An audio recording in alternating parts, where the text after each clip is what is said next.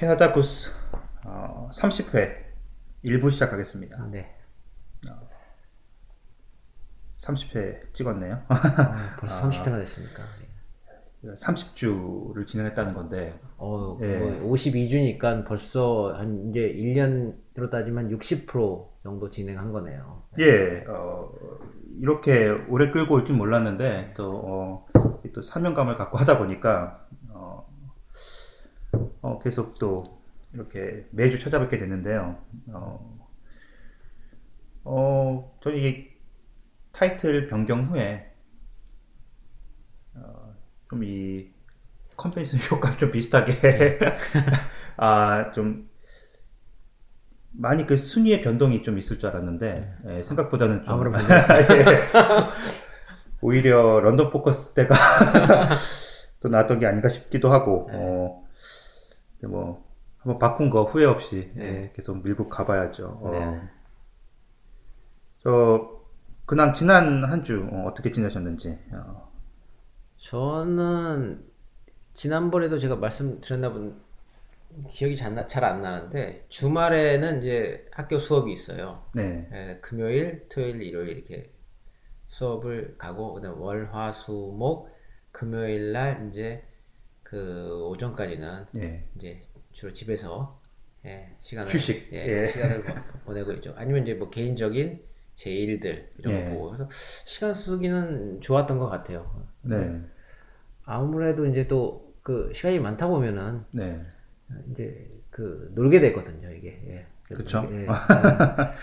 예. 뭐 특별한 건 없었고 뭐 일 때문에 토론토 한번 나갔다 왔었고 네. 어, 눈이 좀 많이 오는 날이었는데 어유 음. 상당히 미끄럽더라고요. 네. 예. 어, 그러니까 토론토 잠깐 나갈 때 그 눈 올 때 이제 느낀 게 뭐냐면 보통 이제 여기 401 도로가 네. 3차선으로 돼 있거든요. 예. 네, 3차선으로 돼 있는데 그 중에 이제 우리 제일 앞에 있는 그 첫 번째 차선은 보통 우리 고속도 그러니까 고속 차선이라고 하죠. 네. 한국에서도 똑같은 개념이거든요. 예. 그러니까 어, 속도와 속도를 초과해서 규정 속도를 제한 속도를 초과해서 달리려고 하는 차들들은 주로 이제 왼쪽 차선을 이용하게 되고 네. 나머지 두 차선은 이제 음. 레귤러한 차선이 되는데 뭐 물론 제일 마지막 차선은 좀 더 좀 그 거북이 운행을 예. 예, 좋아하시는 분들이 이제 주로 이용하시게 되죠. 그래서 네. 저는 항상 가운데 차선을 달립니다. 네. 예, 그걸 좋아합니다. 예, 그래서 달리는데 눈이 오게 되면은 아무래도 즉 첫 번째 차선을 제외한 두 번째, 세 번째 차선만을 사람들이 이용하게 되더라고요. 예. 예. 아무래도요. 예, 그리고 그러다 보니까 첫 번째 차선에는 그 눈이 좀 많이 쌓여요. 음. 많이 쌓여서 진입하기가 대단히 어렵더라고요. 이게 가령 어 1차선, 2차선, 3차선 어느 차선이든 상관없는데 자기가 달리고 있는 차선에서 그 다음 차선으로 옮길 때 보통 눈에 장벽이 생기, 네. 생겨 있거든요. 그거를 사실 우리가 어 눈이 안 올 때는 1차선에서 2차선으로 변경하고 음. 뭐 2차선에서 3차선 변경하는 게 사실 아무것도 아니거든요. 깜빡이 한 번 넣고 그냥 폭 들어가면 바로 예, 진입하는데 네. 어, 저는 죽는 줄 알았어요. 그러니까 왜냐하면 제가 약속 시간이 딱 정해진 상태에서 출발했기 때문에 그날 눈이 많이 와서 그런지 런던 401을 타러 나가는데도 여기서 45분이 걸렸어요. 저희 집에서. 네. 평상시에는 20여 분이면은 401 그 포인트 시작한 포인트까지 들어가거든요. 네. 그러니까 거의 두 배가 걸린 거죠. 뭐 제가 그럼 그 낮에 출발했느냐 전혀 아니고 그냥 아침 7시에 출발했 굉장히 이른 시간에도 출발했는데도 불구하고 네. 45분 걸렸고 그다음에 뭐 고속도로 나가서 그래도 고속도로는 좀 눈을 많이 치워놨겠지 싶었는데도 불구하고 어 시간이 많이 밀리다 보니까 1차선을 이용을 안 할 수가 없게 되는 거예요. 네. 그래서 1차선으로 이제 2차선 달리다가 어, 속도가 안 되면 다시 1차선으로 들어갔다가 다시 2차선 달리다가 이런 식으로 이제 운행을 했는데 어 차선도 바꾸다가 정말 한 두세 번은 그 가드레일 박을 뻔했어요 정말 굉장히 위험하더라고요 그래서 네. 어, 어, 고속도로 달릴 때는 조금 스노우 타이어가 필요할 수도 있겠구나라는 사실 생각을 했어요 네. 네, 그리고 이제 눈 올 때 특히 물론 눈이 안 올 때도 많이 느꼈지만은 여기 화물차가 사실 굉장히 많지 않습니까? 네. 이게 뭐 우리나라에서 화물차를 가장 많이 볼 수 있는 데- 도로가 물론 경부고속도로가 있겠지만은 그래도 흔히 볼 수 있는 차선은 인천에 가면은 많이 보입니다. 네. 그 인천에 이제 경인고속도로 들어가 보면 이제 예. 예, 포트랑 가깝기 때문에 그 경, 경인고속도로 달리다 보면은 화물차들을 굉장히 많이 보거든요. 한국에서 운전할 때도 화물차가 워낙 거칠게 운전하고 네. 뭐또 이제 뭐 적재된 화물 자체가 하죠. 예, 네. 그래서 약간 보면은 옆에서 달리다 보면 상당히 위험하고요. 네. 걔네들이 과속하다 보면은 사실 바람이 휘 불면서 차가 약간 흔들리는 느낌을 음. 받아요. 그래서 어 사실 화물차 옆에는 잘 안 가려고 하고 가급적이면 거리를 많이 두려고 하거든요. 네. 근데 여기 와서 느낀 게 뭐냐면 우리나라 화물차의 보통 3배가 되더라고요. 크기가. 예. 네. 그러니까 보통 그냥 평균적으로 크기가 3배이기 때문에 네. 사실 화물 한국에서 화물차랑 만일 일반 승용차가 그 추돌 사고가 날 경우에는 글쎄 뭐 살아남을 수 있, 을 것 같은 생각이 드는데 여기는 뼈도 못 추리겠더라고요 보니까 아주 네. 그냥 예, 제가 볼 때는 뭐 예, 그냥 가루가 될 것 같은 느낌 예. 네. 그래서 그 눈 올 때 이번에도 달릴 때 보면은 음. 특히 이번 같은 경우는 왜냐면 이제 그 눈이 오다 보면 이제 그 물류가 네. 원활하지 않을 거 아닙니까? 네. 예, 그러다 보니까 오 정말 고속도로에 네. 화물차가 일반 승용차의 한 두 배 되는 것 같아요. 너무 많은 거예요. 음. 예, 그래서 아주 힘들었던 그 기억이 납니다. 지금도 좀 위- 위태롭고 그래서 혹시 이제 그 캐나다에 나중에 오시거나 또 여기 뭐 오신 지 얼마 안 되신 분들 같은 경우는 그 눈 올 때 특히 스노우 타이어를 가급적이면은 네. 장착하거나 아니면은 좀 여유 있게 나가서 어, 음. 2, 3차로 차선만 이용할 수 있게끔 네. 천천히. 아, 예. 네. 운행하는 게 낫지 않나 이런 생각을 해봤습니다. 네. 저 똑같은 경험을 어, 겪어봤어요. 어, 몇 년 전에 그 공항 가는 길이었는데, 뭐 공항에 뭐 비행기 타러 가야 되니까 그- 그거야말로 진짜 시간을 네. 엄수해야 하거든요. 그때 보면 아, 뭐 봄, 2월 달이었는데 아, 거의 뭐 눈 다 녹고 음, 어, 말씀하신 대로 길에는 눈이 없었는데 그 변경할 때 그 차선 아, 예. 을 따라서는 남아 있잖아요. 남아 그것도. 눈, 눈도 아니에요. 그냥 네. 그 슬러시라고 하죠. 맞아요. 슬러시예요. 저는 저희 식구들 태우고 정말 죽는 줄 알았어요. 그, 그, 그냥 진짜 조심해서 차선을 변경했는데 이게 차가 도는 게 느껴지는 네. 거예요. 그 고속에서. 네. 어, 정말 아찔하더라고요. 이게 그냥 이 일반 도로 운전하고 다르게 정말 대형 사고거든요. 그거는. 자- 자칫하면. 근데 그거를, 어, 통제를 그렇게 한번 미끄러지면 그 거의 뭐 제어를 할 수가 없는 그쵸, 상태니까 그쵸. 정말 속수무책으로 당할 수밖에 없는데 어 그때 진짜 아찔한 경험을 했던 게 이제 저희가 이제 타이어도 또 거의 한 10년 10년까지는 아니지만 한 7, 8년 타던 차라서 타이어 상태도 많이 마모가 됐고 그래서 특히 더 했는데 정말 다 녹아 있을 때 거기만 약간만 그냥 차선에 슬러시만 살짝 뿌려져 네. 있는데도 그게 위험하더라고요. 네, 되게 위험하더라고요. 근데 이제 저희 가족 다 같이 타고 있었는데 이제 식구들은 몰라요. 지- 이제 제가 이제 감이 오잖아요. 운전하니까 살짝 어 이거 아닌데 어. 정말 심장이 멎는 듯한 네. 그런 걸 느꼈는데 어 모르더라고요. 옆에 탄 사람들. 어, 이게 진짜 이게 아찔한 이게 차가 돌진 않았으니까. 근데 저는 이제 느끼거든요. 네. 이게 뭔지 어, 알겠습니다. 순간적으로. 네. 그래서 저는 이제 철칙으로 어, 눈이 조금만 와도 저는 그 고속도로는 안 타거든요. 음, 저희는. 이게 뭐 스노 타이어랑 상관없이 아, 이게 뭐 정말 반드시 가야 되는 상황이 아니면 음. 안 갑니다. 눈이 조금이라도 오면 고속도로는 안 뛰는 걸로 음. 어, 아예 그렇게 철칙을 저희 집은 음. 해놨고요. 그게 뭐 스노 타이어 또 사실 덥잖아요. 오늘도 이게 겨울 날씨가 아니잖아요. 그쵸. 지금 예, 1월 중순인데도 되게 딜레마가 생기는 거예요. 이거 큰 돈 들여서 음. winter 타이어 갈아도 눈 기껏해야 이제 봄 올 때까지 한 뭐 두어 번 올까? 그렇죠. 예. 네. 그리고 계속 이제 한동안 또 따뜻했다가 이제 이럴 텐데, 음. 어, 예, 정말 불가피하게 고속도로 뛰실 분들은 뭐, 이 기온과 상관없이 winter 타이어는 반드시 하셔야 될 것 같고요. 어. 그냥 날씨 얘기가 나와서 그런데 저는 이제 딱 화요일이었어요. 지난주 화요일에 어, 쓰레기가 오는 날이라서 이제 버리려고 네.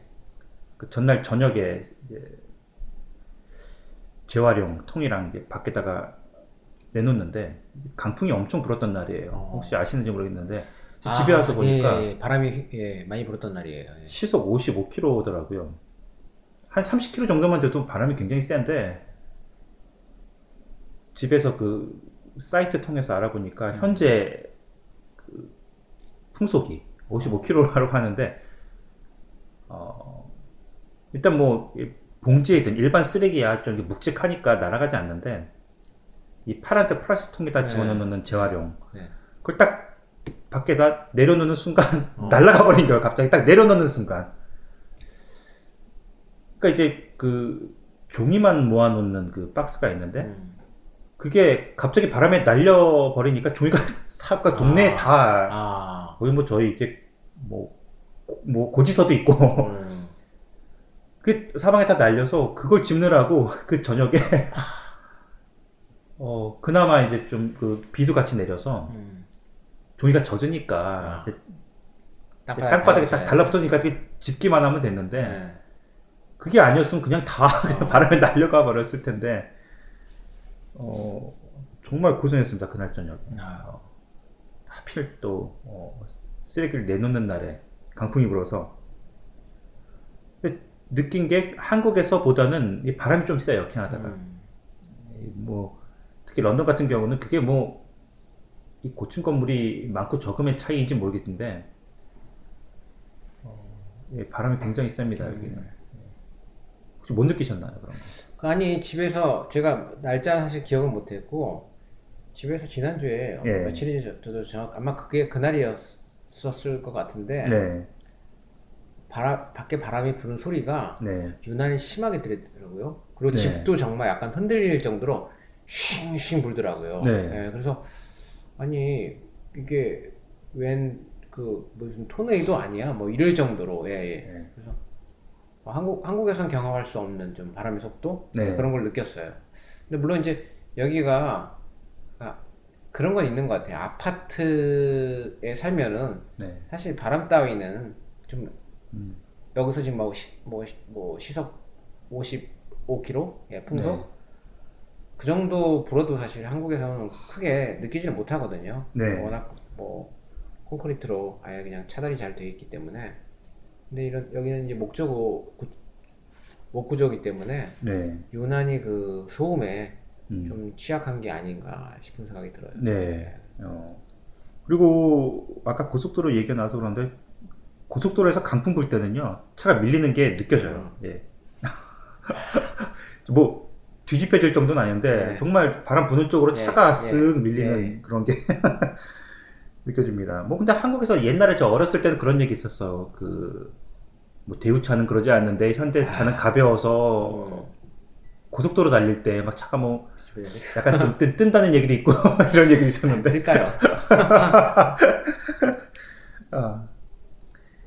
그리고 저희가 이거는 또 방송에서 잠깐이라도 언급하고 싶었는데 좀 아쉬운 점이 저 저랑 똑같이 그 하키 데디인 저 마이크님하고 저번에 네. 하키장에서 네. 애들 하키할 때 얘기한 게 있는데 그 이 남자애들이 지금 딱 나이가 이 한국 같으면 완구 중에서 그 조립식이 굉장히 네. 인기가 있을 그럴 쯤 나이거든요. 저희는 거의 완전 빠져 살았거든요. 음, 저희도 그랬어요. 네. 어, 여기는 그게 없, 없다는 거 어, 여기 많지 않다 아, 많지 많지? 않고 일단 뭐 관심들도 없는 것 같고요 그런 음, 쪽으로 음. 뭐 프라모델이나 이런 거뭐 어. 색칠하고 저희 때 많이 했잖아요 어, 그럼요.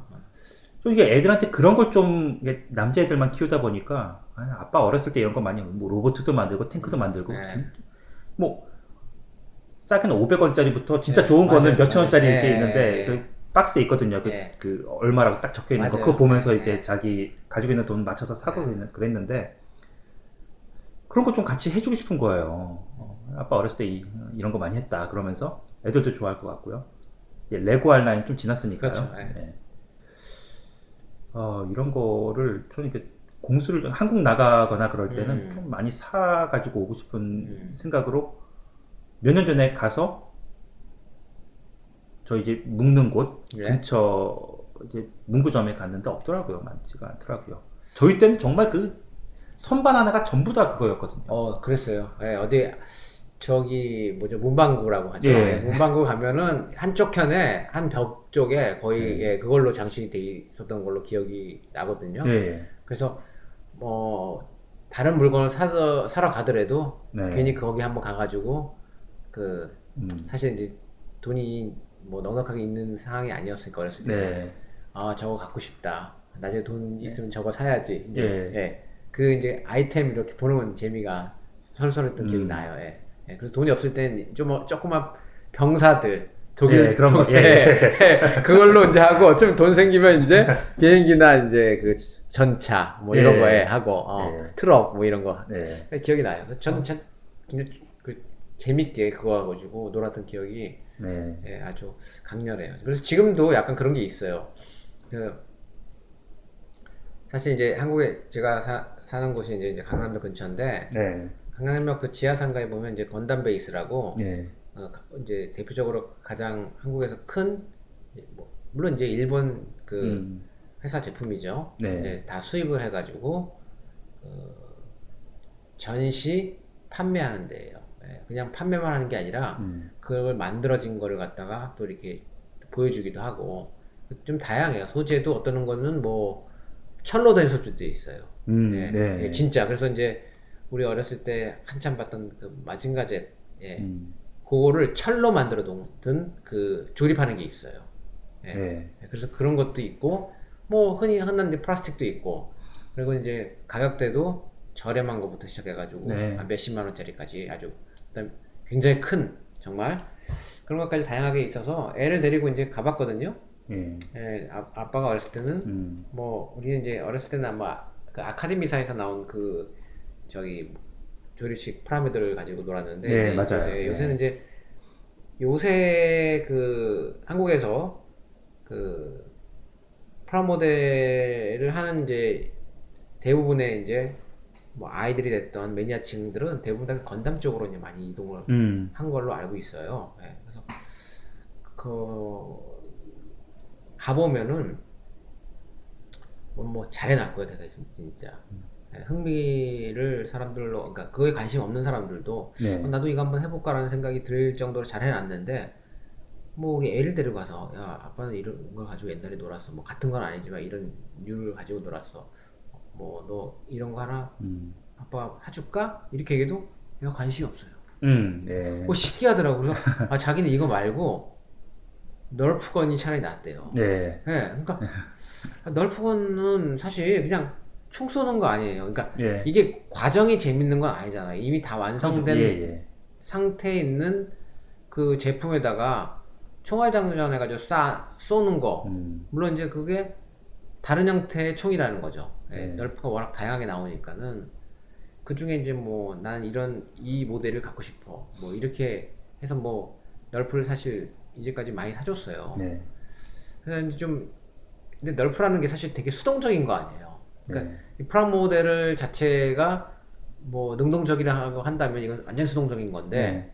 물론 이제 프라 모델 갖고 노는 행위는 잘 못하겠죠. 뭐 음. 그걸 이제 만드는 행위인 거니까. 그러니까 어느 쪽에서 볼 때는 이- 오히려 또 프라모델 만드는 걸 수동적이라고 볼 수도 있어요. 네. 제가 볼 때는 이제 그 아무래도 이제 장난감을 만드는 과정을 자기가 직접 경험한다는 것 자체가 되게 네. 좋지 않습니까? 실제 실제로 한국에서는 또 총을 만드는 또 프라모델도 있잖아요. 그러니까, 시- 실사 예. 총을 만드는 예. 예, 똑같은 크기로 돼 있는 총을 본드를 붙여가면서 스프링도 집어넣고 뭐 음. 하는 과정도 있고 근데 저는 이제 그런 걸 바란 거죠. 그냥 네. 뭐 단순히 구매를 해서 그걸 노는 형태가 아니라 예. 이거를 자기가 좀 뭐 보고 즐길 수 있거나 아니면 예. 적어도 놀 수 있는 거라면 놀 수 있는 것까지 자기가 만들어가는 과정을 좀 경험해 봤으면 해서 얘기를 했는데 아무런 관, 관심이 음. 없어서 예. 약간 좀 뭐 의아했어요. 예, 그래서 좀 개인적으로 뭐 그런 생각했어요. 안 되겠다. 그럼 나나 나는 이제 앞으로 또 해야 되겠다. 네. 그러다 보면 아. 애가 혹시 관심을 가 질수 있지 않을까. 네. 어, 뭐 이런 생각도 해봤어요. 네. 이 건담이라는 게 정말 대단한 것 같아요. 이게 산업이 산업이잖아요. 음. 그한 자체가 산업이에요. 예. 전잘 모르지만 웬 놈의 종류가 이렇게 많은지. 어, 정말요. 네. 그 건담이라는 만화 영화에 나오는 모든 캐릭터들을 음, 네. 다 담아 놓은 거죠. 거기다가 네. 저는 기억도 못 하겠어요. 건담도 건담 종류만 해도 음, 무슨 건담 무슨 건담 하는데 어, 뭐 그리고 또 이제 가서 이렇게 보고 있으면요 거기 이제 어린 애들들 와서 이제 예, 뭐 구경도 하고 음. 뭐 구매도 하고 이제 이런 애들 있지 않습니까? 네. 그럼 와서 뭐 그래서 얘기도 안 시켰는데 이렇게 보고 있으면요 아 이거는 무슨 건담이라고 막 얘기를 해요 음. 자기가 예. 이게 뭐 어쩌고 저쩌고 그리고 뭐 이것도 이제 크기 같은 모델인데 또 크기가 다르더라고요 작은 거 중간 거 큰 거 뭐 이렇게 있어요 거기도 네. 예. 똑같은 모델로 돼 있는데도 네. 근데 뭐 이거는 어떤 뭐 희귀본이고 뭐 어쩌고 저쩌고 이건 이제 뭐 이게 또 히스토리가 있나 봐요 네. 막 얘기를 하는데 무슨 얘기인지 못 알아요. 외계어예요, 진짜. 그 네. 얘기하는 거 보면.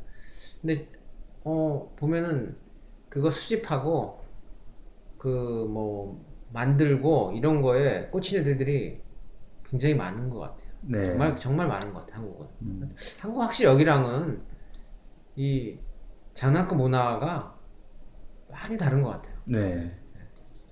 여기는 오히려 이 어른들도 레고를 또 그 수집하는 사람들이 있어서 뭐좀 영화 한 편 나올 때마다 그걸 테마로 해서 음. 또 시리즈로 그래. 나오니까 그것도 모으는 사람도 있고 좀 그런 차이가 있는 것 같은데 좀, 좀 조립식 완구 이런 게 어, 여기서 구하기 좀 힘- 힘들다는 거 어, 좀 캐나다 살이의 좀 아쉬움 중에 하나고요. 저는 어, 엊그제 알았는데 이제 저희 동네 소식이죠. 저 하이드 파크 선상에 네. 네, 뭐 팀홀튼 생긴다는 건 네, 알고 있었는데 만다린도 오, 생기더라고요. 그래요? 그래서 어, 정말이에요? 이게 이제 중식 뷔페 체인인데 네. 지금 런던에 한 군데밖에 없잖아요. 아 런던에 한, 한 군데 예. 저쪽에 예. 남쪽에 있는데 예, 웰링턴 로드 쪽에 예. 있죠, 예. 뭐 예약 안 하면 네. 앉을 데가. 없으면 늘 바글바글한데 네. 여기 좀 짓고 있어요. 어디다 짓고 있죠 지금요? 저쪽에 어, 월마트 쪽이에요. 어, 그쪽 그 월마트 아, 건너편에 북쪽. 있다고 하는데 예, 예, 북쪽에 북쪽이죠. 예. 거의 뭐 차로 5분 거리 이제는 야, 그러면은 사실 네. 월마트 있는데 뭐 이거 방송 들으신 분은 뭐 네. 감이 안 오시겠지만 사실 월마트 있는 그 북쪽은 예, 인구 밀도가 또, 또 상당하고 네. 지금 현재 그 공사팔 아닙니까? 네. 집도 워낙 많이 짓고 있고 지어져 있고 또한 네. 예, 뭐 써닝레이 그뭐 발음이 안 됩니까? 써닝데일 로드 음, 예, 네네. 저쪽 써닝 그쪽까지도 사실 집들이 워낙 많아서 음, 북쪽에 있는 인구 전체를 수용할 수 있다고 보거든요. 저희가 네. 이제 굳이 막 중식 뷔페를 가려면은 음, 그 만다린 저 남쪽까지 좀 사실 멀리 갔어야 되는데 네. 어 그건 상당히 반가운 소식인데요. 제가 뭐 개인적으로 먹는 걸 좋아해가지고 예, 어, 이게 북쪽이랑 이제 서쪽 그럼 그쪽에 계시는 분들 펜셔팍 예, 로드를 딱 그- 지어지는 그쪽이죠. 거네. 예. 예, 네. 어 저도 엊그제 알았어요. 아. 그래서 어 뭐 교민분들 어, 특히 이제 좀 저랑 비슷한 그 좀 그런 케이스 너무 멀어서 예. 자주 가기도 부담스럽고 사실 참일일 때 가려고 하면 또 시간도 많이 걸리고 그랬는데 음, 생겼어야죠. 또 네. 런던 정도 규모면 하나 정도는 더 생겨도 되는데 어, 그런 반가운 소식이 있었고요. 네. 어, 뭐 근황을 마무리하자면 이제 이 얘기 또 빠뜨릴 수가 없을 것 같아요. 이게 한국 소식인데 이제 기름장어 네. 분께서 이제 귀국을 하셨습니다. 예. 아. 뭐 일주일이나 됐나요? 뭐 그동안 정말 많은 일들이 있었더라고요. 굉장히 뭐 좀 많은 해프닝도 있었고요. 어, 이제 공항에서 내리자마자 뭐 하다못해 편의점에서 생수를 구입하는 것부터 시작해서 좀 어, 얘기가 있었고 이 또 공항 철도를 굳이 이용하겠다고 하면서 민폐를 끼친 거. 음. 이 시민들과 이게 서민들과 네, 행보를 같이 네, 한다고 네, 하면서도 네. 서민하고는 대화 한마디 안 하고 그냥 그 경호원들한테 쌓여서 오히려 그 불편만 끼친 것도 있고 그 반기문 씨 오신다고 해서 서울역에 있던 그 노숙자분들 다 이 추운데 엄동설 안에 밖으로 다 쫓겨났고요. 20년 만에 처음이라고 해요. 그리고 뭐 이제 국립묘지 이제 참배하면서 방명록에다가 이제, 이제 글을 쓰는데 이제 그 내용을 이제 수첩에다가 적어와서 그 이제 고스란히 베끼고 근데 그 내용 자체도 이제 자화자찬인 거죠. 어, 그 내용도 어, 그랬고 이제 또 요양원에서 봉사활동하면서도 혹시 보셨나요? 아, 저는 못 봤습니다. 네, 기사만 쭉 읽었는데 그 내용은 제가 읽지를 못했어요. 그 거동 못하시는 이제 노인분한테 이제 미음을 먹여드리는 이제 이런 봉사활동을 했는데 이제 누워 계신 분은 상체를 좀 세워서 먹여드려야 되는데 그냥 누워 계신 분한테 그 드밀한 거예요? 기도가 막 막힐 수 있는데 그 거의 막 살인행위 비슷하게 우리 이만 못한 그런 봉사활동 그 턱받이라고 하죠. 그것도 이 자기는 그냥 떠 먹여주는 사람인데 자기가 하고 있고요. 하여튼 뭐 그, 그런 것들이 구설수에 굉장히 많이 올랐고요. 또 조류독감 요즘에 또 유행인데 이제 방역 한다고 또 굳이 가서 그 방역복 입고서 막그 박근혜 대통령이 그 했잖아요. 그 언제였죠? 가뭄 때였나요? 그때 물 네. 소방호수로 네. 물 뿌려서 거의 밭 다 죽여놓고서 막 이런 이런 건데 그런 쇼 하는 것들에 대해서 얘기가 많더라고요. 어, 이게 또 방역 이런 걸로 자기가 정말 하고 싶으면 안 가는 게 도와주는 거거든요. 그렇죠. 네. 한 사람이라도 왔다 갔다 하면 사실 이게 가면 예. 굳이 갈 거면 그냥 가까운 사람 몇 명만 끌고 가서 같이 옷 다 쫙 차려입고서 하든지 쇼를 하더라도 그 사람이 움직이니까 기자 수십 명들이 같이 움직이잖아요. 그 사람들 방역복도 또 안 입었어요. 반기문 혼자서 입고서. 그러니까 이 너무 보여주기식 이게 너무 티가 나는 거예요. 본인 입으로는 난 공식적으로 어, 대선 출마한다고 얘기 안- 아직은 안 했다. 공식적으로는 아직 모른다. 계속 말은 이렇게 하는데 기름장어죠. 행보는 지금 다, 그 하면서 뭘 하나를 해도 제대로 하는 게 없잖아요. 지금. 간을 다. 보는 거죠, 간을. 그러면서 간을. 예. 불리하면은 이제 어, 난 아- 아무 얘기한 적 음. 없다. 뭐 자기가 유리할 때는 이제 뭔가 하겠죠. 네. 끝까지 제가 볼 때는 저 사람은 끝까지 아마 나오겠다고 얘기는 안 할 거예요. 계속 자기가 음. 어떤 유리한 상황까지 오지 않으면요. 자기가 뭐 지지율이 음. 뭐 저기 문재인을 넘어서고 어, 뭔가 좀 됐다 싶을 때 어 나 그래 알았어 뭐 국민들이 또 그렇게 생각한다면 나 한번 해볼게 자기 뜻은 아니지만은 국민들이 그렇게 얘기한다면 원한다면 이런 식으로 해서 누군 자기 뜻이 아닌 이 사람은 주로 그 눈치 보고 이게 자리 깔아주면 그때 슬쩍 올라가고 멍석 깔아주면 이런 식으로만 이 인생을 살아온 사람 같아요. 맞아요. 예. 지금 많은 방송에서도 이제 이분이 살아온 이제 그런 행보를 다 분석을 해서 말씀하신 그대로 나와요. 뭐 심리 분석도 하고 뭐 그다음 본인이 이제 족적이 있으니까 그것만 따라가도 굉장히 뭐 기회주의적인 그런 인생을 사신 분이고 음. 자신을 유엔 사무총장으로 만들어준 노무현 대통령 참배도 어, MB 눈치 보느라고 못 온 사람인데 네. 또 그거를 간신히 잠깐 하고 가는 것 가고도 이거 비, 비공개로 해달라 내가 여기 와- 왔다 갔다는 거 이렇게 요청을 할 정도로 비겁한 사람 이런 사람이에요. 네. 어. 그리고 유엔 또 결의안이 있잖아요. 뭐 사무총장 이제 퇴임하면 네. 사실 출마해서도 안 되고 그렇죠. 근데 결의안일 뿐이니까 나랑 상관없다. 이- 이게 국격을 얼마나 떨어뜨려 놓는 건지 본인이 모른다는 거죠.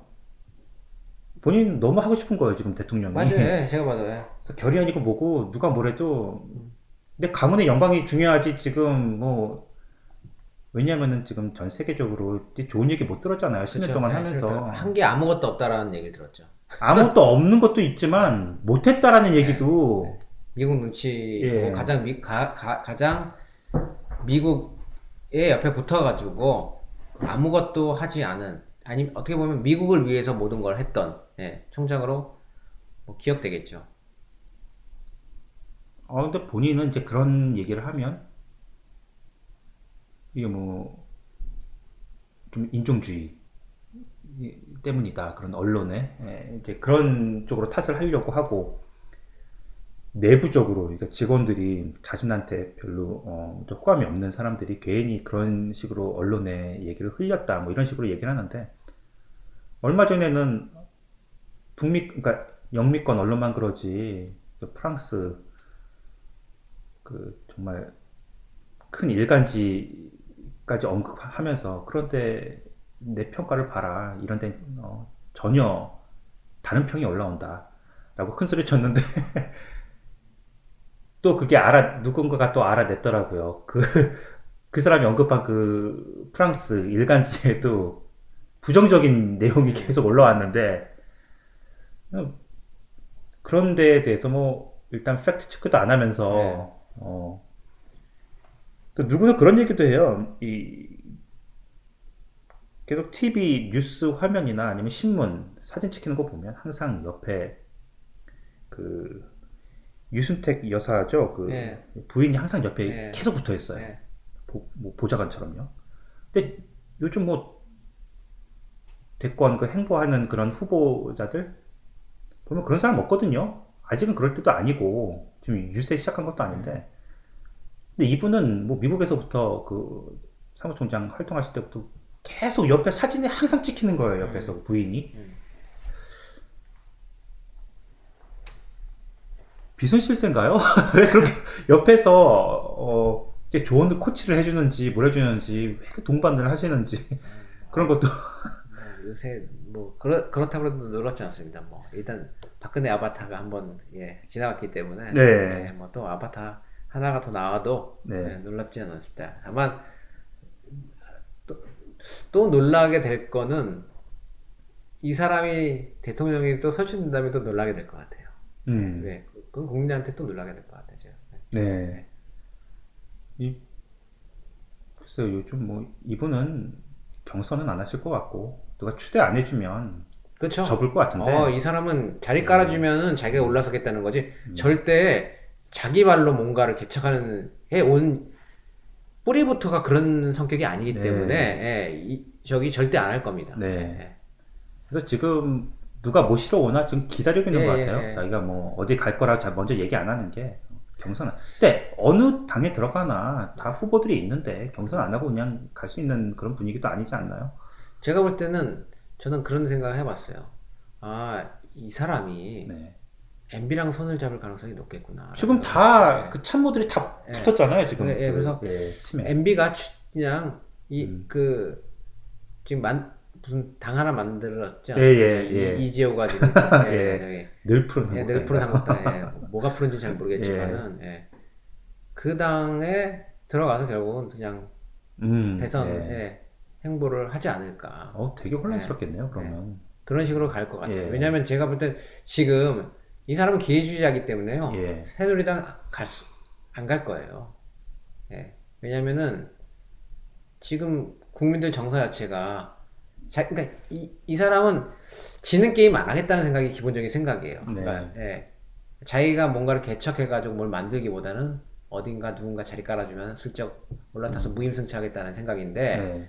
지금 승차하기에는 이 그 저는 그냥 한나라당이라고 얘기하는데 이 한나라당에 예. 이 한나라당 호를 타기는 사실 조금 예, 이, 타, 이 이게 좀 부실 열차 아닙니까? 네. 이 부실 열차가 과연 자기를 청와대까지 데려가기는 좀 버거울 거라는 생각을 일단 계산적으로 한 것 같고 네. 그렇, 그렇다고 지금 야권에 막강한 후보들이 많지 않습니까? 네. 거기를 기어 들어가서 대- 경선을 하겠다? 아, 이 사람은 또 제가 아까 말씀드린 서양적으로 그런 사람이 아니기 때문에 그것도 안 되는 것 같고요. 네. 지금은 그냥 MB가 왜? MB는 지금 어떻게 하든지 이게 다 끝나고 나면은 그 다음에 수사는 자기한테 온다는 걸 알고 음, 있거든요. 네. 그래서 이걸 막으려면 누군가를 대선 주자로 자기 당에서 대선 주자를 내서 당선을 시켜야 되거든요. 제가 볼 때 그거 그러려면은 지금 경선 주자 중에서 MB가 손을 잡을 수 있는 사람은 아무도 없어요. 네. 그러면 누구냐? 딱 반기문밖에 없- 없는 거죠.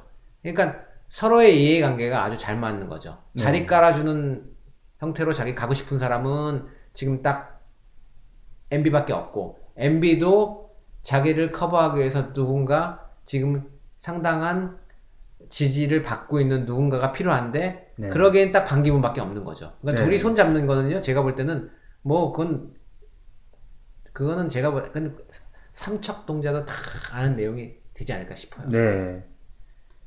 근데 여권 자체도 지금 후보가 통합이 안 돼서 어떻게 보면 되게 재밌을 것 같기도 하고 또 대혼란이잖아요. 지금 뭐 어, 황교안도 출마를 한다고 하는데 아, 일단 뭐 그런 석연치 않은 이유로 어, 군대 면제받은 뭐 이런 것들은 이회창 케이스를 봐서도 그게 굉장히 큰 결점이거든요. 한국에서는요. 어, 뭐 그걸 알면서 또 나오려고 하면 굉장히 뭐 네, 병역은 사실 뭐 제가 볼 때 가장 강력한 수단이죠. 예. 누군가를 되게 할 수도 있고 아니, 아니 되게는 못하지만 되지 못하게 하는 가장 강력한 수, 수단이죠. 그 50%가 넘는 지지율의 후보도 떨어뜨리는 게 바로 그 병력 예, 예, 문제인데요. 어, 그것도 본인이 아니라 아들 병력 네. 문제인데도 예.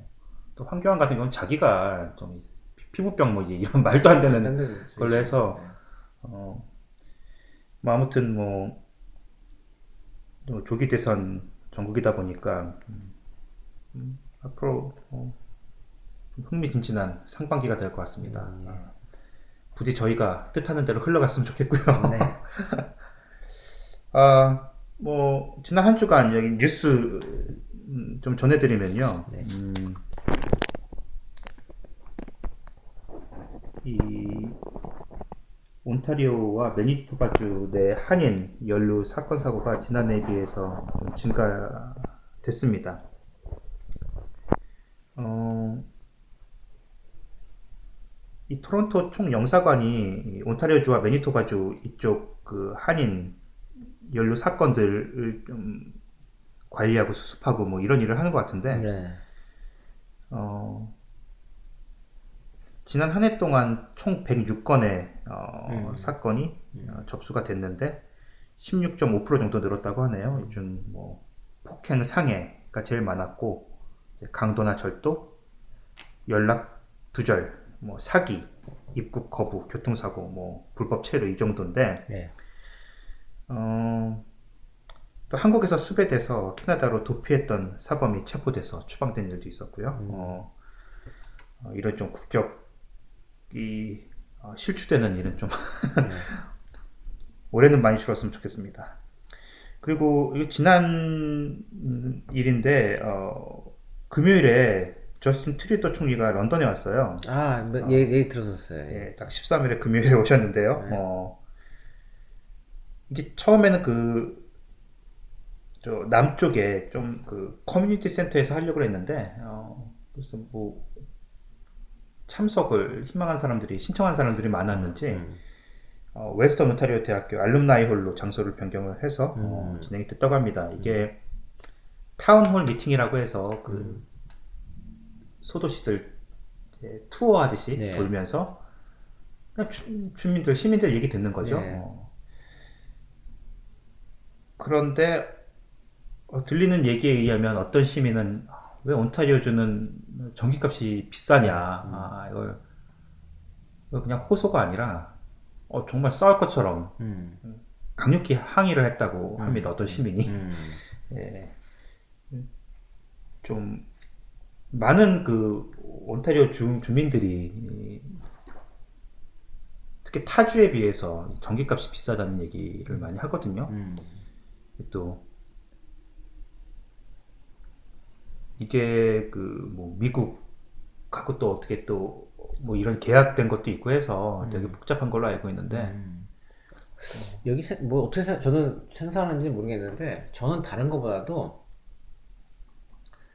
제가 이제 여기 와서 이제 계속 이제 이쪽에 사셨으니까 네. 그 비교가 좀 안 되실 거예요. 근데 저 같은 경우는 이제 아직 뭐 여기 이제 한 2년 반밖에 안 살았으니까 아직도 이제 한국 그 비교할 수 있는 그 어떤 감각이 있거든요. 네. 남아 있고 또 제가 또 직접 아직도 이제 한국에 집이 있기 때문에 네. 비교가 돼요. 그래서 보면 음 뭐가 문제냐면 여긴 기본료가 너무 비싸요. 네. 예. 전기료 아마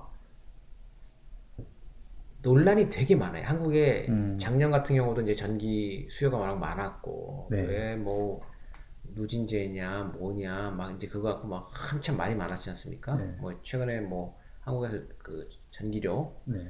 누진제를 좀 변경을 했더라고요 보니까요. 네. 변경했는데 그러니까 비교를 할 때는 사실상 좀 합리적이고 정확한 데이터를 가지고 좀 비교를 했으면 좋겠어요. 그냥 일방적으로 감정적으로 막 하는 게 아니라 특히 한국 쪽에서 한국은 이제 그런 얘기예요. 어뭐 왜뭐 분명 히 이건 잘못된 것 같아요. 상업용이랑 그 가정용 전기가 너무 현격하게 그 차별을 받는 거 있지 않습니까? 네. 예. 어, 한국에서 이제 여름에 문을 열어놓고 냉방을 그 상업용 쪽에서 해도 어, 음. 적은 그 전기료를 내고 가정용은 엄청난 누진제에 네. 예, 폭, 그다음 전기료 폭탄을 맞아야 되고 이런 상황들 뭐 이런 것들에 대해서는 제가 볼 때 합리적인 비판이 될 수 있어요. 왜냐하면 사실상 소득을 이전하는 효과를 내는 거거든요. 네. 산업에서 쓰는 거를 갖다가 그러니까 또 전기 생산하는 단가라는 것 자체가 뭐 가정용은 다르고 산업용은 뭐 가정용과 산업용이 다를 수는 없는 거 아닙니까? 네. 뭐 전기 게 한 군데서 나와가지고 다 이렇게 음. 사실 distribution이 되는 건데 뭐 얘 거는 비싸고 제 거는 싸고 이런 건 없거든요. 네. 그렇다면 이제 가격 정책이 사실은 잘못되면은 소득을 전가하는 효과가 나타나는 거거든요. 네. 가족 가정용 산업용에서 많이 쓴 거를 결국은 누가 보전하느냐 전기료를 가정에서 보, 보전하는 수밖에 없게 되는 거거든요. 네. 여러 가지 이유로 그게 사실상 뭐, 뭐 산업 정책이 될 수도 있고요. 뭐 수출 증진 하나의 방법이 될 수도 있고 일정히 보조금을 지급하는 거랑 똑같은 거거든요. 네. 근데 보조금 지급 형태가 정부가 주는 게 아니라 가게가 주는 건 형태가 되는 거죠. 음. 잘못됐다는 거죠. 네. 뭐 그런 것들을 비판하고 네. 어, 잘못했다고 이제 수정을 하고 네. 어, 산업 위주로 편중된 네. 그 가격 구, 구, 구조 를 갖다가 바꿔달라고 요청을 하고 요구를 하고 뭐 네. 얘부터 촛불 집회 사실 해야 돼 이런 것들. 근데 여하튼 네. 여기가 뭐의 문제냐면 한국은 기본료가 거의 없어요. 음. 제가 알기로는 그 기본료가 몇, 한 제가 알기로는 한 많아야 한 5불 6불 되는 걸로 알고 있어요 기본료. 근데 여기는 기본료가 제가 그 고지서를 받으면 기본료가 한 40불 정도 나오는 것 같아요. 오, 예. 40불대가 기본료입니다. 예. 뭐 delivery fee 네, 그럼. 무슨 또 무슨 fee 해가지고 40불이 넘나 하여튼 그러니까 이게 제가 여기서 한국 왜냐면 이제 키, 킬로와트 단위는 똑같아요. 네. 제가 왜 기억을 하냐면 한국에 있을 때 보통 전기값이 2만 3천 원 뭐 이 정도 나왔던 걸로 기억해요. 2만 몇천 원대, 2만 그러니까 3만 원 전이는 넘지를 않아요. 네. 그러면 그게 얼마를 쓰냐면 보통 280kW 정도를 씁니다. 네. 예. 근데 이제 그런 집들이 뭐냐면 한국에서 뭐 40평대 아파트 예, 그런 데서 쓴 저- 전기가 저희 집은 적, 적게 쓰는 것 같아요. 다른 집에 비해서는요. 네. 근데 여하튼 그 정도가 나왔어요. 근데 이 그러니까 2만 한 8천 원대 나왔는데 이제 지- 지- 여름 에어컨 가동하는 걸 지금 빼고 말씀드리는 겁니다. 네. 근데 겨우 어, 여기는요 저희가 어떻게 공교롭게도 집이 한국에 있는 집보다 사실 두 배나 크거든요. 음. 예, 왜냐면 이제 예, 뭐 바닥 면적은 그렇다 치더라도 이이 지하 뭐 1층, 2층 이렇게 총 하면은 네. 예. 그 다음에 이제 뭐 냉장고라든지 냉장고도 뭐 더 있고 뭐 쓸 수 있는 게 더 많아요, 사실 여기가 이제 뭐 예. 쓰는 부분이 많은데도 비슷해요. 280kW에서 약 320kW를 왔다 갔다 합니다. 그러니까 거의 한국에 쓰는 내- 내용이랑 비슷합니다. 그러니까 그런데도 불구하고 여기서는 내는 게 70불이 넘더라. 70불인가 돼요. 네. 그러니까 무려 뭐 배가 아니라 훨씬 넘죠. 같은 예. 근데 뭐냐?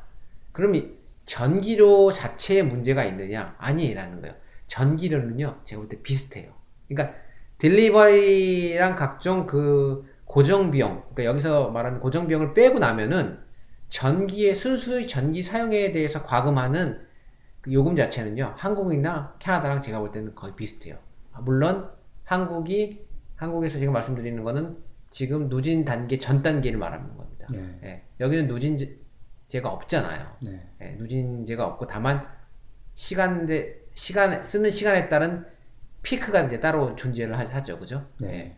이제 한국은 아예 누진제가 존재하고요. 근데 제가 볼 때 이제 한국의 누진제 적용 전 걸로 비교하자면 결국은 그 여기가 뭐냐 절대 여기가 싸지 않다라는 거죠. 여기는 쓰든 안 쓰든 무조건 많이 내야 된다는 거죠. 음. 그래서 저희 값을 제가 전기 값을 쓰는 게 뭐냐면 전체 70불 중에서 쓰는 전기 값으로 쓰는 비용은 한 250불 정도 나가고요. 네. 고정비로 450불, 아니 45불이 나가는 거죠. 25불 내고 45불. 그러니까 이게 어떻게 배보다 배꼽이 큰 거죠. 쓴 비용은 25불, 뭐 28불이고 음. 고정 비용은 뭐 40몇 불 나가고 그런 것들. 네.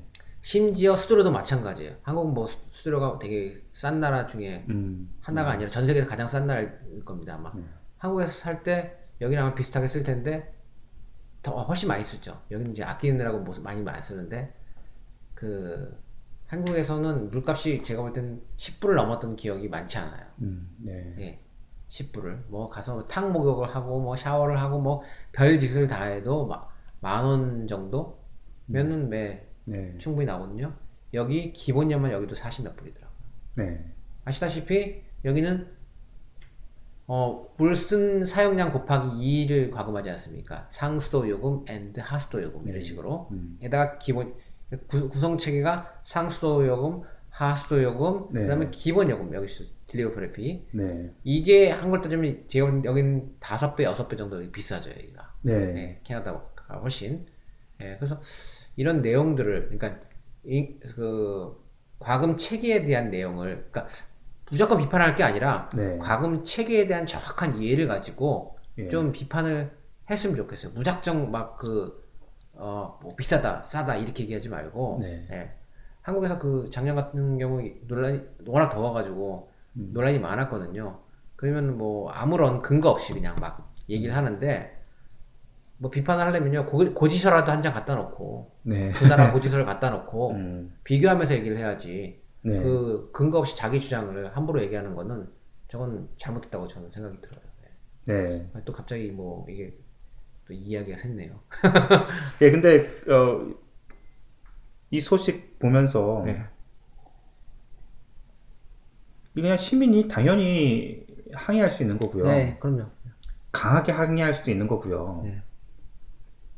정말 절박한 사람이라면 정말 뭐 이 하이드로 요금을 제대로 어, 관리를 못하는 정부에 대해서 정말 욕도 해줄 수 있는 그런 네. 상황이라고 생각을 하는데 그 보면서 한국이었으면 어땠을까 진짜 뭐 비단 이런 그 뭐 전기세나 수도세 이런 문제가 아니더라도 다른 걸로 정말 절박한 사람들이 정말 그 결정권자랑 그 책임자들이 이런 미팅을 가졌을 때 정말 이렇게까지 강하게 자신의 뜻을 또 피력을 하고 강하게 항의를 할 수 있는 그런 분위기 그러니까 박- 박근혜 정부를 가만히 생각해 보면 과연 이런 일이 가능할까 한국에서 거의 뭐 이런 미팅을 갖는다고 하면 사전에 지- 질, 질문지 같은 거 미리 네, 네. 딱 이제 그거에 대해서만 네, 다만 딱 네, 하고 이제 네. 거의 뭐 이런 쇼를 하는 네. 거니까 그래서 이제 그런 거 보고 이런 거 보고서 이제 좀 이제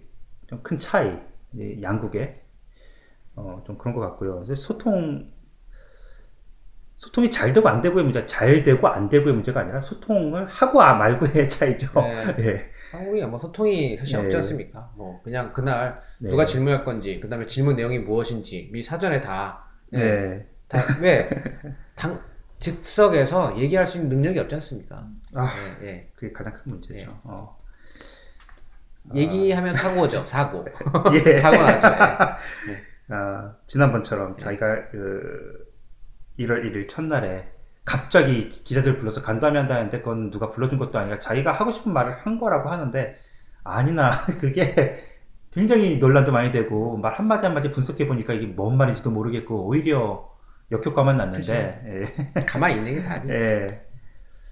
아, 또 흥미로운 설문조사. 이건 이런 설문조사는 이제 지겨울 정도예요. 뭐 캐나다 뭐 여행 가장 여행 가고 싶은 곳 아니면 가장 살고 싶은 곳 뭐 이런 거 이제 캐나다에 사는 이제 교민 입장으로서 뭐 어깨 힘들어갈 일이긴 뭐 얘기긴 한데 어 이건 이제 한국에서 어 의외로 한국에서 한 설문조사예요. 네. 한국 성인 남녀 어 10명 중 무려 7명은 어, 이민 의향이 있는 것으로 조사가 됐다고 하는데 이건 뭐 이해가 되고요. 요즘 뭐 시국만 봐도 그렇고요.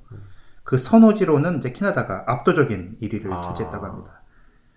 이게 뭐 잡코리아랑 알바몬이 어, 성인 남녀 4,802명을 대상으로 어, 꽤 많은 음, 인원을 대상으로 조사를 했는데 어, 70.8%가 기회가 된다면 외국으로 이민 갈 의향이 있다고 했고요. 어, 이민 선호 국가로는 캐나다가 음. 22% 이상을 차지했네요. 1위입니다. 어, 그 다음 호주, 미국, 뉴질랜드, 스위스, 덴마크, 독일 뭐 이런 순서인데 압도적이네요 진짜 캐나다가 아, 왜일까요? 뭐 아, 그런 얘기를 많이 뭐 저는 이제 그런 생각을 해요. 뭐 지금 현재 열거된 나라들을 보면요. 네, 어, 여기 이제 여기 이제 한국 사람들도 사실 그 네, 어, 어떤 뭐 나름대로 각자 다 이유들이 있겠죠. 예, 네. 뭐 이민지 선- 선택하는. 네, 예, 근데 뭐 나라가 싫어서라기보다는 먹고 사는 거 이젠 빡빡하고요. 네, 어, 그 다음에 뭐 복지 잘 돼 있다니까 네, 나중에 이제 복지 혜택을 누릴 수 있다라는 거. 그러니까 이건 이기적인 행동일 수도 있어요. 그러니까 저는 왜, 그러니까 음, 그런 생각이 드냐면은 어, 내 이게 시민 의식이 부족한 거죠. 네, 내가 시민으로서 국가에 어떻게 어, 소위 말해서 플러스가 될 거냐를 생각을 네, 먼저 해야 된다고 저는 생각이 들어요. 네, 그러니까 내가 받을 게 있으면 이민을 가는 거죠. 음. 여기보다. 근데 받을 게 없다 그러면 남아 있는 거고요. 여기가 더 받을 게 많다고 하면요. 네, 예. 그러니까 어, 뭐 사람들은 이기적이니까 그렇게 그렇다고 볼 수 있겠죠. 하지만 음, 한국민의 어떤 그런 아주 편향적인 태도는 저는 그 어, 옳지 않다고 봐요. 네, 그래서 음, 그래서 뭐 70%가 뭐 씁쓸한 얘기죠. 예. 그쵸. 그냥 우리나라의 예, 예. 국민성을 그냥 대변하는 내용이 아닌가 싶어요. 그냥 아, 한국이 어렵구나라는 것보다도 음, 예. 왜냐면 저기에 어디 뭐 부탄, 뭐 인도네시아 뭐 음. 이런 내용이 있었으면요, 아 정말 어 그냥 그 소위 말해서 좀 덜 개발됐더라도 덜 스트레스 받고 그냥 뭐 행복 지수가 어, 높은 행복 곳이죠, 뭐, 뭐, 그런 예, 데가. 그런 데에서 살고 싶다. 뭐 이런 게 아니라 내가 끝까지 어떤 나한테 혜택을 주고 네, 날 어, 여기보다 더 어, 많은 뭔가 베네핏을 받을 수 있는 나라로 네. 가고 싶다. 어, 뭐 이런 거를 얘기하는 게 아니겠습니까? 예. 네. 그래서 뭐 저는 좋게 보지는 않습니다. 글쎄요, 뭐, 어, 캐나다에 대한 막연한 환상들이 예, 있으신 것 같은데, 뭐, 환상, 그러니까 환상으로 갖고 계신 게 여기서 살아보니까 그냥 환상대로 이제 그런, 이제 그게 사- 사실인 것도 있고요. 네. 예, 또, 어, 아닌 것도 있고. 근데 요즘은 워낙 한국에서 친척이나 친구 다들 외국에 나가 사는 사람들이 다 있잖아요 주변에 그러니까 또 듣는 얘기도 있고 좀 어학연수니 뭐니 하면 다녀보면 또 그러면서 잠깐 잠깐 체험해보고 이런 것들이 좀 큰 것 같습니다. 저는 이제 지금 뭐 단편적으로 하나 말씀드리면 이제 그런 생각. 70%가 이민 이민 의향이 있다는 거죠. 즉 선진국에 대해서 의- 의- 선진국으로 이민 가고 싶은 의향이 있다고 그러지 않습니까? 예, 그러면 한국을 선진국으로 만들 수 있습니까? 70%가 이민자, 그러니까 이민이 되고 싶다 그러면요. 한국을 서- 선진국으로 만들 수 있어요. 왜냐면요. 이렇게 하면 됩니다. 어, 저 사람들을 대상으로요. 어, 여기와 동일하게 어, 재산세 10배 이상씩 물게 하고요. 네. 예, 세금 50%씩 내게 하- 하면요. 네. 왜냐면 이 사람들이 이민 가고 싶은 나라가 예. 다 그렇게 하는 나라들이거든요. 예. 그럼 한국에서 그걸 그대로 실현합니다. 음. 그래서 분비하면 됩니다. 그러면 한국이 캐나다 되고요. 네. 독일 되고요. 왜? 정치인 머지리 같은 놈들만 잘 교체해 놓고 그렇죠. 예. 그렇게만 세금 내면요. 한국 똑같은 나라가 됩니다. 네. 그러니까 근데요. 그게 무슨 얘기냐면 나는 그거 내기 내용을 모르는 거죠. 예. 예. 예, 내용을 뭐, 70% 여기 와서 10배 이상씩 내면서 낸 만큼 누리는 건데. 네. 예. 그러니까 나는 덜 낼, 덜 내고 많이 받을 수 있다라는 지금 생각을 가지고 이미 가겠다라는 거죠. 네. 그러니까 굉장히 이기적인 거죠. 네. 그러니까 제가 볼 때 이런 얘기 해드리고 싶어요. 한국에서 세금 많이 내고 훨씬 더 많이 내고 여기에 살 수 일반적으로 사는 사람보다 더 많이 낼 수 있는 세금이 있다, 있을 능력이 있다면요. 네. 저는 그 사람이 이민 올 만한 충분한 가치가 있다고 보는 거죠. 네. 그 사람 자격이 있는 거예요. 근데 네. 내가 한국에서보다 어떻게 하든지 더 많은 혜택을 받고, 어? 어떻게 하든지 더 안 내면서, 뭐, 나중에 연금 받고 살아보겠다. 네. 이러면은 네. 제가 볼 때는 뭐, 그거는 말도 안 되는 얘기라고 예, 이 볼 수밖에 없죠. 예. 이민 이유로 몇 가지가 순위를 매긴 거 보니까 말씀하신 그 선진 복지 제도를 누리고 싶어서라는 것도 한 18%나 되고요. 어, 네. 뭐 일단 뭐 가장 많은 그 답을 얻은 것이 치열한 경쟁 사회에서 어, 좀 벗어나고 싶은 이제 그런 거. 그 다음은 이제 부정부패 정부의 가망성이 없다는 이유로. 그리고 그 다음이 선진 복지제도, 그 다음이 이제 자녀 교육, 뭐지 이런 순위가 됐는데, 어, 네, 뭐 저는 뭐 적극 권해드리고 싶고요. 캐나다 뭐 좋은 것 같아요. 애들 키우기 아. 참 좋고요. 어, 아, 예, 좋죠. 예. 여유 있고 예. 늘 뭐 예. 강조 드리지만 뭐 확실히 스트레스 받는 게 적죠. 어. 한국에서 치열하게 살 때보다는 음, 뭐 애들 교육이야 뭐 말할 것도 없고. 어. 음. 그리고 1월 11일 날에 급행 이민 그 Express Entry 선발이 있었는데 네. 이게 그 문제가 가장 좀 많이 됐, 던 거잖아요 작년에. 그렇죠. 예, 예. 근데 이게 시험 그 아니 그 이제 선발이 될수록 점점 커트라인이 내려가더라고요. 음, 그러겠죠. 아무래도 이미 이미 예. 자격이 있는 사람들은 다 뽑혀놨을 테니까 예. 이제 예. 그래서 어 점점 더 빨리빨리 하락하기를 지금 지금 뭐 혹시 점수를 보신 게 있습니까? 혹시? 예 지금 이게 보도가 된게 예. 12월 달 첫 번째 커트라인이 거의 500점이었어요. 497점이었는데 그 다음 475점으로 내려왔고요. 예. 그 다음은 468점. 그다음 가장 최근에 지난 11일 날 선발된 커트라인은 459점입니다. 아. 이게 계속 하락하고 있으니까 예. 그래도 안 됩니다, 저는요. 예. 아, 뭐, 이런 추세면, 예, 가능하실 거예요, 이제. 예, 이거, 반대로 다시 올라갈 것 같지는 않고요 아, 예. 분위기가. 아, 아니 저는 오늘 사실 여기 오기 전에 예. 뭐 지금 그 저기 이민 프로세스를 저희 집사람이 네. 예, 해당이 되기 때문에 지금 진행을 하고 있는데 네. 이제 에이전트가 이제 그런 얘기를 했더라고. 이게 이제 모르겠어요. 이게 저는 좀 실망한 게 뭐냐면은 네. 수석 진행 과정 중에서 그 소위 말해서 제출해야 될 서류들이 굉장히 많습니다. 네. 근데 그 중에 하나가 신원조회예요. 네. 네, 신원조회인데 어 해외에서 1년 이상 체류했던 나라들로부터 네. 예, 범죄 사실 증명을 해라라고 이제 음. 예, 왔거든요. 네. 일단 캐나다에서 뭐 지금 2년 반째 있으니까 뭐 예, 네. 그거는 뭐 어, 물론 이제 아무 일도 없었지만 여하튼 음. 증빙을 해야 되니까 내야 되고 어, 한국에서 살았던 건 내, 이미 냈고 네. 제가 이제 뭐 동남아 국가에서 한데 살았었으니까 역시 그것도 지금 이제 대선을 통해서 한번 알아보려고 하거든요. 근데 느닷없이 하나가 생뚱맞은 게 왔습니다.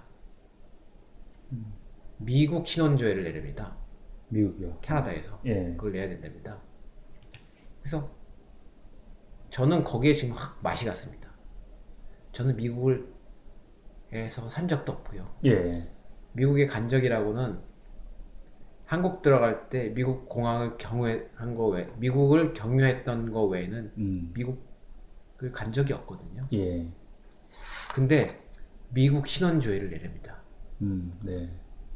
욕이 나오더라고요. 음. 욕, 진짜 욕 나오다. 막 욕이 진짜 막 나와요. 예. 예. 왜냐 무슨 생각이 들었냐면요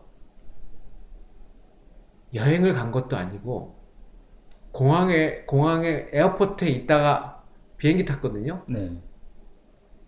만약 그런 식으로 따지면요 제가 동남아에 있는 전 국가에 대해서 다 신원주의를 받아야 돼요 그러니까. 예. 네, 전 동남아 국가 미얀마 빼놓고 다 다녔거든요 네. 그러면 근데 그것도 다 여행으로 다녔 굉장히 길게 다녔었는데 네. 그러면 왜 그건 안- 욕을 안 하고 캐나다 음. 이민 정, 그 성에서 네. 경유를 했던 미국, 예, 그 신원제를 요구하는지 저는 납득이 가지 않는 거예요. 네. 그래서 제가 그런 얘기를 했어요. 캐나다가 그럼 미국 꼬봉이네. 네. 예. 아니, 그 말이 안 되지 않습니까? 이건 나, 이건 상식적 납득이 안 되는 게, 네. 지- 산 것도 아니고 여행을 간 것도 아니고, 네. 공항에서 비행기를 갈아탔다는 것 뿐인데, 미국 신원제를 내라는 거 자체가, 캐나다 그것도, 미국에서, 만일 미국에서, 제가 미국 영- 이민을 가려고 하는데, 미국에서 그런 걸 요구해도, 제가 볼 때는 이거 정신 나간 거 아니야 라고 얘기할 판인데, 네. 심지어 미국에서 요구를 해도 정신 나갔다고 얘기할 판인데 캐나다가 왜 알아서 기는지 저는 모르겠는 거죠. 음. 캐나다가 제가 미국을 경유해서 한국을 들어갔다는 게 네. 이민을 심사하는데 무슨 관계가 있는지 왜 그걸 요구하는지 저는 전혀 모르겠어요. 그래서 저는 굉장히 실망했어요. 네. 네, 그래서 음. 시속을 진행을 안 하려고 생각해요. 음. 네. 그러니까 아, 이, 아, 이런 나라, 그러니까 도- 독립국가가 아니구나. 음. 어, 그러니까 저- 한국보다 더 독립국가가 아니구나. 그러니까 미- 한국보다도 더 미국의 영향권에 있는 나라고. 이, 이 나라는 미국에 하루도 아니라 몇 시간만 있어도 미국에서 범죄를 저지른지 안 저지른지 그거에 대한 증명을 하라고 한 나라면은 네. 이게 무슨 나라냐 저는 그런 생각이 들었어요. 네. 그러니까 이런 것들도 이민을 오시려고 하시는 분은 아셔야 된다는 거예요. 네. 네. 예, 그러니까 생각보다 그 단순히 그냥 무슨 복진이 뭐 이런 게 아니라 어 우리가 뭐 왜 국내를 떠나고 싶어 했- 이렇게 하- 하는 것 중에 하나가 뭐 부패도 있고 어떤 사람들은요 정치적인 상황 때문에도 있어요. 아 이놈의 이놈의 우리나라가 독립국가냐 맨날 미국이 저런 하면 뭐 따라하고 맨날. 근데 이건 그거보다 더 심하다는 거죠. 네. 네. 음. 그래서 저는 아주 이번에 그야말로 그냥 학을 띄었습니다. 예. 예. 어. 그런 것까지 요구하는지 몰랐네요. 네. 어. 어, 원래 그랬던 것인지 아니면 그냥 요즘 들어서 좀 강화하는 차원에서 아니 강화라는 것 자체가 예. 강화라는 것도 납득이 가야 되거든요. 네. 예, 근데 저- 여기, 여기 지금 캐나다에 이민 오겠다는 거지 미국에 이민 가겠다는 게 아니거든요. 그렇죠. 예. 근데 왜 왜 미국 거를 달라고 하는지 살지도 않은 미국 걸 달라는지 저는 모르겠다라는 거죠. 네. 이건 강화가 아니라 그냥 제가 볼 때는 아, 이, 이 나라가 미국이구나. 그냥 미국의 네. 주도 주, 뭐 주만도 못한 나라가 아닌가 싶은 생각이 들 정도로 음흠. 이게 뭡니까 이게? 예. 음. 아, 여하튼 뭐 에이전트가 지금 요구한 상황이고요. 네. 예, 그걸 위해서 필요하다 이랬는데 사실관계 좀더 제가 확인해보고 예, 예. 추후에 뭐 이 방송을 통해서 네, 네. 그 관련돼서는 제가 그 진행 과정을 다시 말씀드리도록 하겠습니다. 네. 어. 어. 그리고 마지막으로 올해부터 이 온타리오 주 고등학생들이 한국으로 수학 여행을 다녀올 수 있게 됐다는데. 네. 되게 좋은 프로그램 같네요, 이건. 어. 캐나다 한국교육원과 음. 한국관광공사가 아, 같이 어, 진행을 하는데 이게 또 타주가 아니지 온타리오주 이제 런던이 속한 음. 온타리오주 고등학생들을 대상으로 하는 거니까요. 이게 또 한국 수학여행이 이 나라 정규 교과 프로그램으로 인정을 받아서 아. 학점을 받아올 수 있다고 합니다. 아, 한국에 야. 그래서 놀다 오고 뭐 이제 학점도 받아오고 뭐 이제 이런 것 같은데 어 이게 10월 아 7월 10일부터 어, 30일까지로 예정이 되어 있고요. 최소 출발 인원이 20명 음. 그리고 한 40명 안팎의 학생들이 한국행을 택할 거라고 하네요. 어, 이제 서울과 제주, 부산 뭐 이제 이런 데 다닐 것 같고요. 네. 뭐 케이팝 공연 관람 아, 이런 거 하면서 학점 받아올 수 있다는 게 놀랍죠? 예. 아, 동계올림픽 체험 뭐 이런 어, 프로그램이 마련되어 있다고 합니다. 어, 예, 런던 소식, 캐나다 소식은 이 정도 정리하도록 하죠. 어, 네. 저희는 이제 2부에서 주제 토크 이어가도록 하겠습니다. 네.